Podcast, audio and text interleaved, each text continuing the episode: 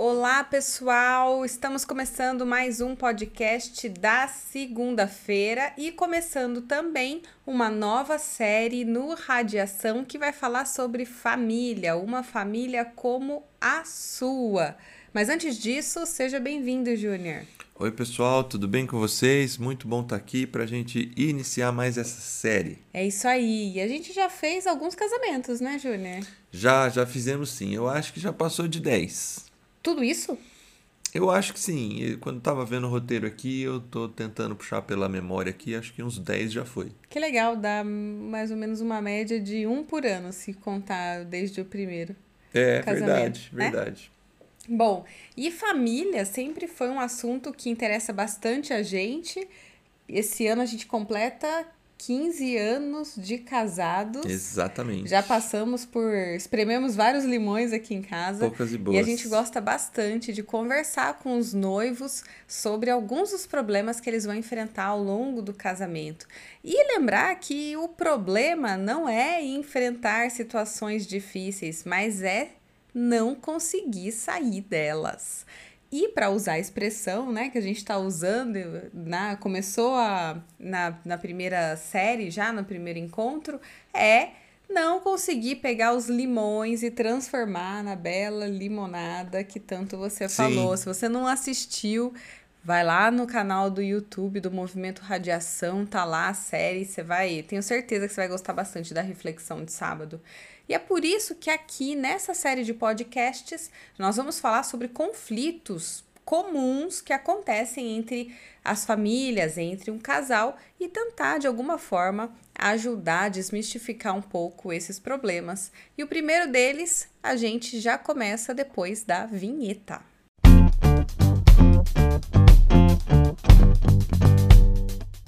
Bom, Júnior, lembrando que essa série é baseada na This Is Us, que é uma série super leve, uma série boa. Ela conta a história de um casal, do Jack e da Rebecca, que tiveram trigêmeos. Sim. E aí tudo começa aí. Esse é o pontapé inicial. A história dá muitas voltas, vai para frente, vai para trás, conta bastante detalhes da vida deles, mas é a história dessa família, como que desenrola os vários enredos de cada personagem. Então, se você está procurando uma série, fica a dica, você encontra tanto na Amazon quanto no canal da Fox, que agora se chama Star, e eles não são patrocinadores da gente, então não vamos ficar fazendo propaganda deles, né, Júnior? Sim. Mas é legal porque nós vemos vários conflitos e alguns deles a gente quer trazer para esse podcast. Nós tivemos acesso a um artigo que foi escrito pela Sueli Buriasco. Ela é uma mediadora de conflitos, tem MBA em gestão de pessoas, já escreveu vários livros e ela aponta alguns principais problemas que acontecem nas famílias, que são finanças, intromissão de outros familiares, educação de filhos, vícios, violência doméstica, ciúmes, infidelidade. Lista boa, hein? Lista quente essa daqui, né? Posso acreditar que algum, pelo menos um desse, desses problemas você já passou, conhece alguém de perto que passa por, por isso. E aí a gente quer começar, a gente vai tratar de alguns desses problemas ao longo dos podcasts, mas hoje a gente começa por finanças. Sim.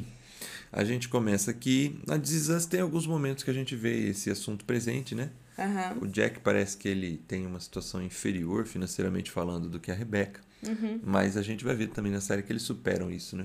É, e tanto que ele é o típico americano provedor, Sim. né? O pai de família provedor. Até porque Tem- se passa lá nos anos 70, né? Esse início então do é- casamento é um deles. conceito cultural bastante enraizado e é interessante porque várias vezes a gente vê essa figura do Jack provedor e ele abdica de sonhos deles para dele, né, pessoais, Sim. de carreira, para poder prover, para poder dar para a família coisas que não daria para dar se ele optasse por por seguir com os próprios desejos. A compra do carro é muito legal, né? Mas aí Super legal. lá. Assiste lá que você vai gostar. Mas, de forma bastante objetiva aqui, quando a gente trata de finanças, o problema não é ter dinheiro. O problema, e a Bíblia fala disso, né? A Sim. Bíblia trata isso com bastante clareza. O problema é o amor ao dinheiro, não é, Júnior? Sim, o texto de 1 Timóteo 6,10, Paulo diz assim: Pois o amor ao dinheiro é a raiz de todos os males. Algumas pessoas,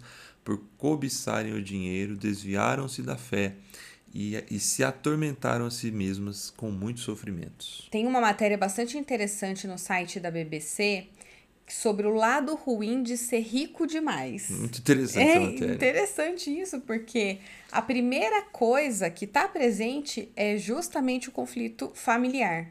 Tem duas histórias nessa matéria, uma de uma família que era pobre e montou um negócio, ficou milionária, e a filha do casal fala assim: "A minha mãe ficou viciada em dinheiro, nunca era o suficiente", e ela chega a dizer que é melhor ter um bom padrão de vida, mas quando em exagero isso somente afasta as pessoas. E tem uma outra mulher que foi entrevistada, que também é milionária, que vendeu a sua empresa de transporte e ela disse assim: dinheiro compra conforto, só que conforto não é felicidade nem satisfação.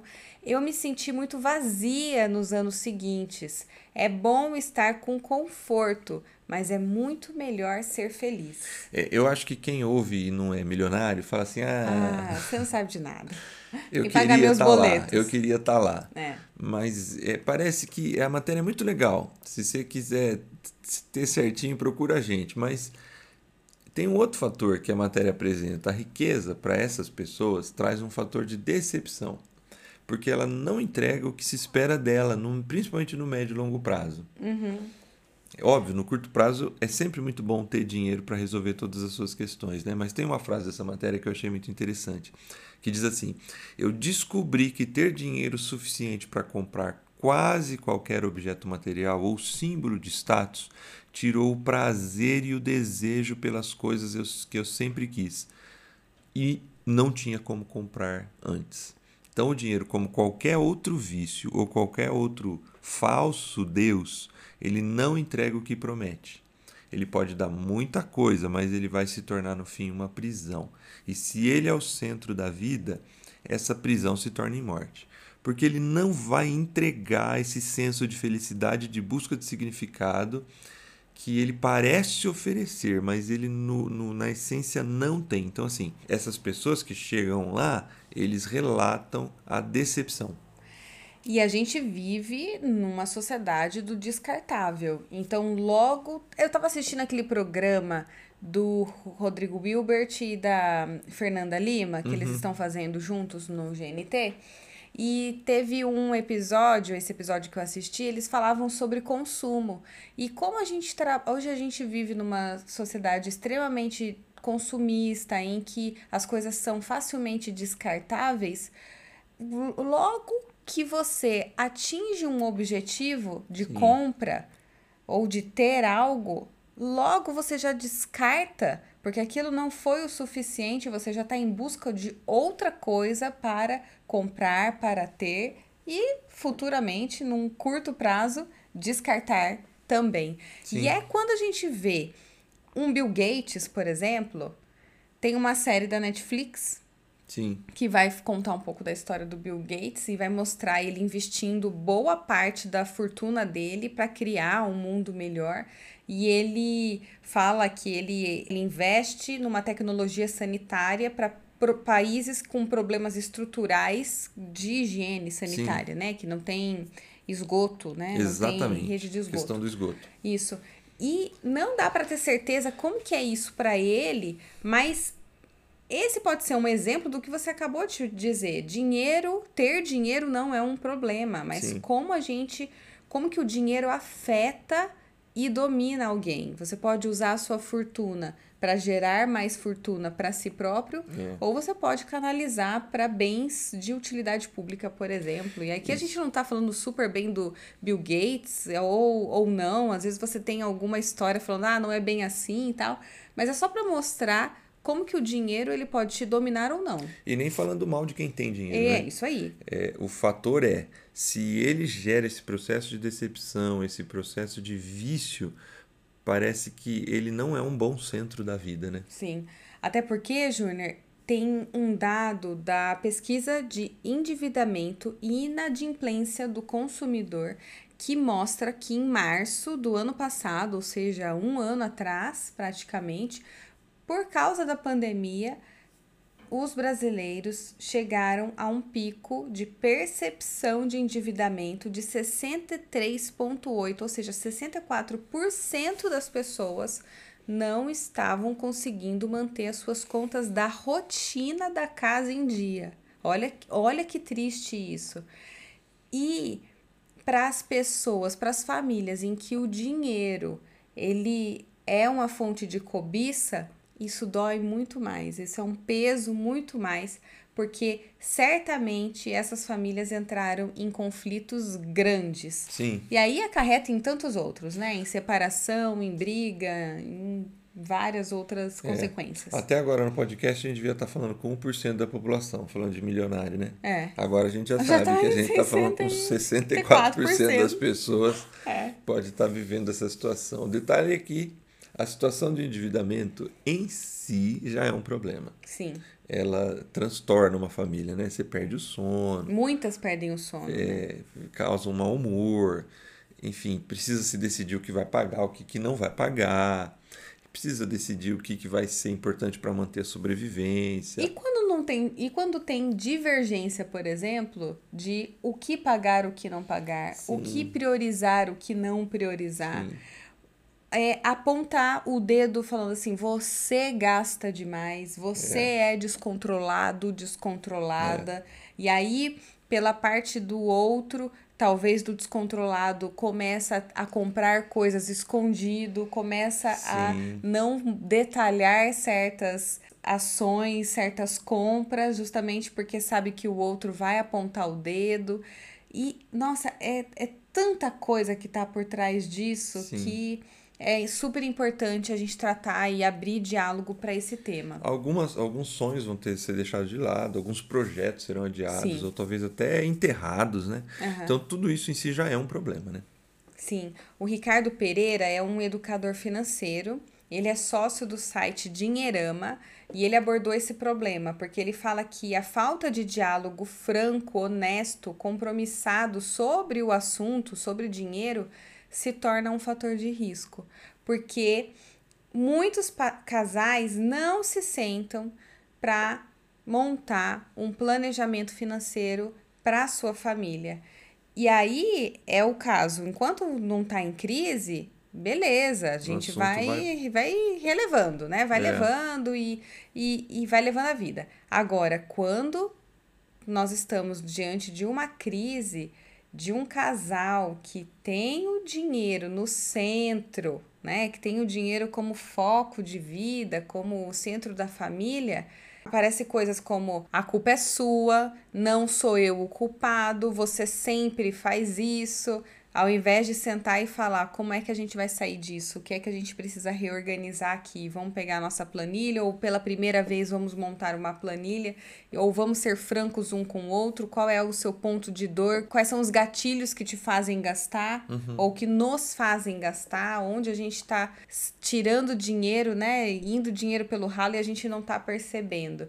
Entender que é um problema dos dois. Sim às vezes originado por um. Isso. Mas que quando a gente está falando de casal, o problema é dos dois. Então, se você é aquele que aponta o dedo, presta atenção. Porque se você está numa família, o problema não é do outro, o problema é dos dois. O problema é nosso, né? É nosso. É, isso foi um acordo nosso lá atrás, né? Foi. Algumas coisas que a gente já decidiu do ponto de vista financeiro, seja um ou outro insistindo mais para tomar aquela decisão, dando certo ou dando errado, nunca se tornou dentro da nossa casa um motivo de jogar na cara do outro é. o erro, né? Sim. A gente tenta é. ao máximo falar, não, o não usar a expressão eu disse, eu falei. Eu disse, né? É, eu, eu, tinha certeza que ia dar errado. A gente discute até tomar a decisão. Isso. Porque a gente diverge bastante em opiniões, né, Júnior? Uhum. A gente discute bastante. Mas depois de discutido e a gente tomou uma decisão, beleza, vai, vai a sua opinião e não a minha, vira a opinião dos dois. E aí, se der errado, é dos dois a culpa. E se der certo, é dos dois também. A parte boa é essa, né? Sim. Eu, eu gostaria de acrescentar que quando o dinheiro é o centro, porque você tem que sempre você que está ouvindo fazer esse, esse discernimento. Às vezes tem uma crise financeira e isso será um problema para a família, ponto. Porque isso é Na um problema. vida você a gente passa por É. diversas crises. A de finanças pode ser que você nunca tenha passado, mas para a maioria dos brasileiros ela vai 64%. vir. Ela vai vir. O, de- o, o, o lance é quando o dinheiro é o centro. Então, assim, outra coisa que eu quero acrescentar: quando as coisas não caminham, não progridem como se espera, não necessariamente por uma crise, mas assim, sabe, não, não tem a promoção, as coisas não estão indo do jeito que se esperava, né? Existe um processo de desencantamento. E óbvio, esse desencantamento às vezes ele pode ser legítimo, mas não dá para fugir dessas opções. Ou foi um erro desde o começo, né, a aproximação, por vários motivos, ou a construção do relacionamento tem bases erradas e o dinheiro sempre vai ser uma base ruim de, de sustentação para um casamento, ou esse amor ao dinheiro vai cegando o que era amor no relacionamento e vai gerando esses males, esse desassossego que Tiago diz lá no texto que a gente leu no início. Júnior, a pergunta que não quer calar então, dá para fazer uma limonada desse limão azedo? Sim, tem que dar, né? Tem um, um outro texto que pode ajudar a gente nisso. Lucas 12. Isso, que traz um olhar de Jesus sobre o tema. E é muito interessante, a gente vai ler alguns trechos aqui rapidamente para trazer essa proposta de o dinheiro ocupar o lugar dele e não o lugar de centro de uma família ou de uma relação. Bom, vamos lá olhar rapidinho pro texto então? Vamos. Alguém da multidão lhe disse: Mestre, dize a meu irmão que divida a herança comigo. Respondeu Jesus: Homem, quem me designou juiz ou árbitro de vocês? Então lhes disse: Cuidado, fiquem de sobreaviso contra todo tipo de ganância. A vida de um homem não consiste na quantidade dos seus bens. Então lhes contou esta parábola. A terra de certo homem rico produziu muito bem. Ele pensou consigo mesmo: O que vou fazer? Não tenho onde armazenar minha colheita. Então disse: Já sei o que vou fazer. Vou derrubar os meus celeiros e construir outros maiores, e ali guardarei toda a minha safra e todos os meus bens. E direi a mim mesmo: Você tem grande quantidade de bens armazenados para muitos anos. Descanse, coma, beba e alegre-se. Contudo, Deus lhe disse: Insensato, nesta mesma noite a sua vida lhe será exigida. Então, quem ficará com o que você preparou? Assim acontece com quem guarda para si riquezas, mas não é rico para com Deus. Bom, aqui a gente faz uma primeira parada e a gente percebe que é importante ser rico para com Deus. É muito legal essa frase de Jesus, né? A riqueza de um homem, de uma mulher, né? Não consiste em seus bens materiais, mas naquilo que ele constrói de maneira integral. Porque, veja, o texto não está criticando, lê de novo depois Lucas 12 aí. Ele não está criticando o homem ser rico, o homem ter tido uma boa produção, o homem ter construído novos celeiros.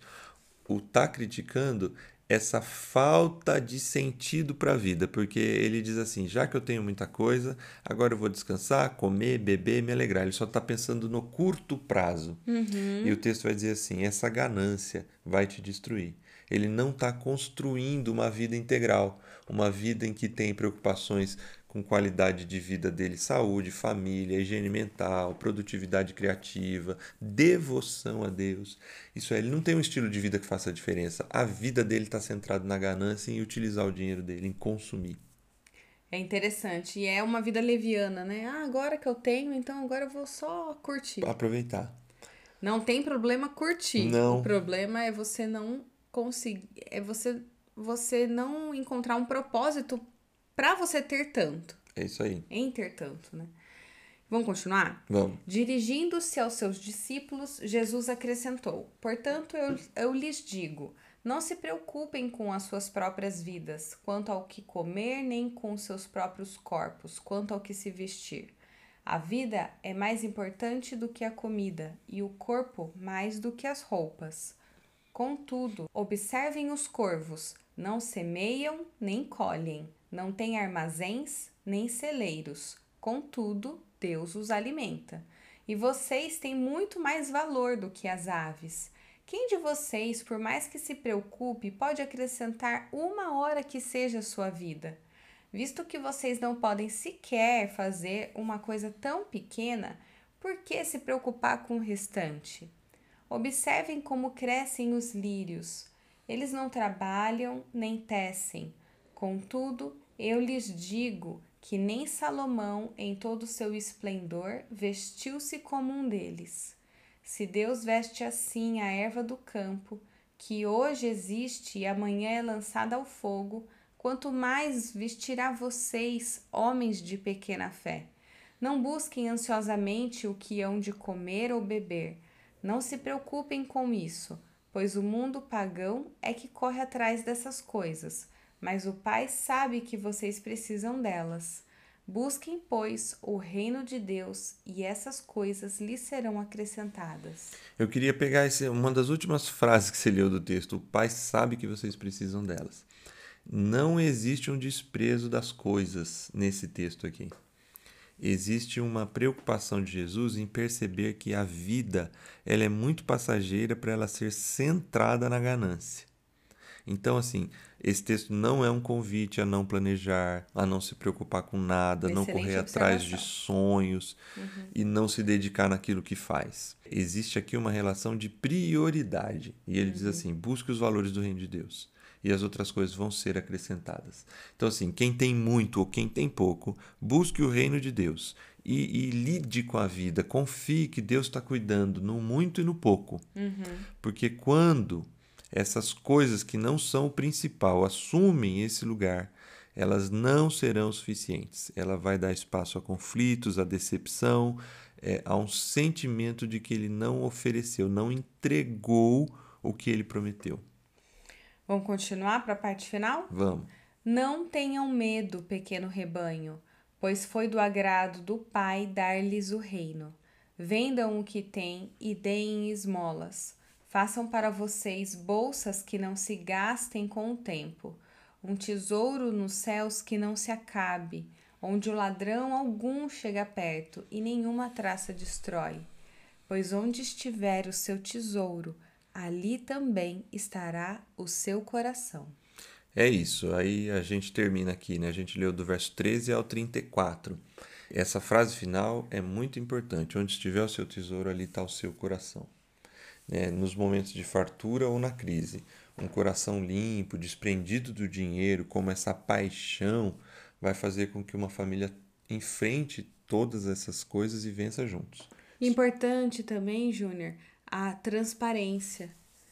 Porque o combinado não sai caro. Uhum. Se você tem um planejamento financeiro e você já abre o jogo para algumas coisas, ó, oh, isso aqui eu não abro mão, isso aqui é importante para mim, mensalmente eu preciso disso. Ao invés de fazer escondido, o outro sabe. Sim. E quando não for possível, é negociável, né? Ceda, converse, é. entenda a situação do mês, do momento, a, os cortes que serão necessários, ou os prazeres, prazeres que poderão ser é, adquiridos, dependendo da situação que vocês estão.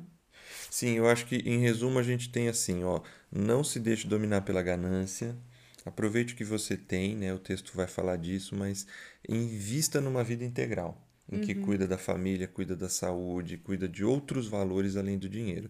Depois o texto vai falar assim: é prioridade um estilo de vida baseado no reino de Deus. E as outras coisas elas são importantes, mas elas não não são a prioridade. E por fim, ele vai trazer esse aspecto aí esse aspecto final de onde está o seu tesouro é onde vai estar tá o seu coração. Qual é esse principal tesouro? Uhum. Para que não seja o dinheiro, ele faz uma sugestão. Qual e a é? sugestão é a vida generosa. Uhum. É ter generosidade no trato com o dinheiro. Sim. Então, isso pode significar dizer, por exemplo, num tempo como o da pandemia, que aqueles que podem, como sugestão aqui, poderiam pensar seriamente em ter sobriedade, obviamente, no, no, consumo, porque a gente não sabe o que vem pela frente ainda, né? Mas também incluir no orçamento um outro campo. Tem lá o campo do condomínio, né? Uhum. O campo da luz, da luz o campo do supermercado, o campo da gasolina, o campo do, do, do gasto com os filhos, etc. Ele é um campo generosidade. E quanto você vai investir para ajudar outras pessoas que estão precisando, já que de repente Deus está te abençoando nesse tempo. Isso ajuda a manter empatia. Porque talvez quanto mais distante da realidade triste do outro, menos empático nós somos com diversas situações. E se a, generosi se a generosidade faz parte do seu dia a dia, talvez seja uma maneira que você tem de estar em contato com a dor do outro, entender um pouco a situação do outro, mesmo que não seja a sua nesse momento. Sim. Chegamos ao final? Chegamos. É isso? É isso. Essa série promete, hein? Vai vir coisa boa por aí. A semana que vem a gente pega um outro tema, quem sabe até com um convidado a mais junto com a gente aqui para ajudar a gente a desenvolver a questão da, da intromissão de outros familiares na vida do casal. Esse tema é bom. E a educação dos filhos. Intromissão, olha aí. Bom, pessoal, excelente semana a todos. A gente volta então com mais novidades na semana que vem. Tchau, tchau. Tchau, pessoal.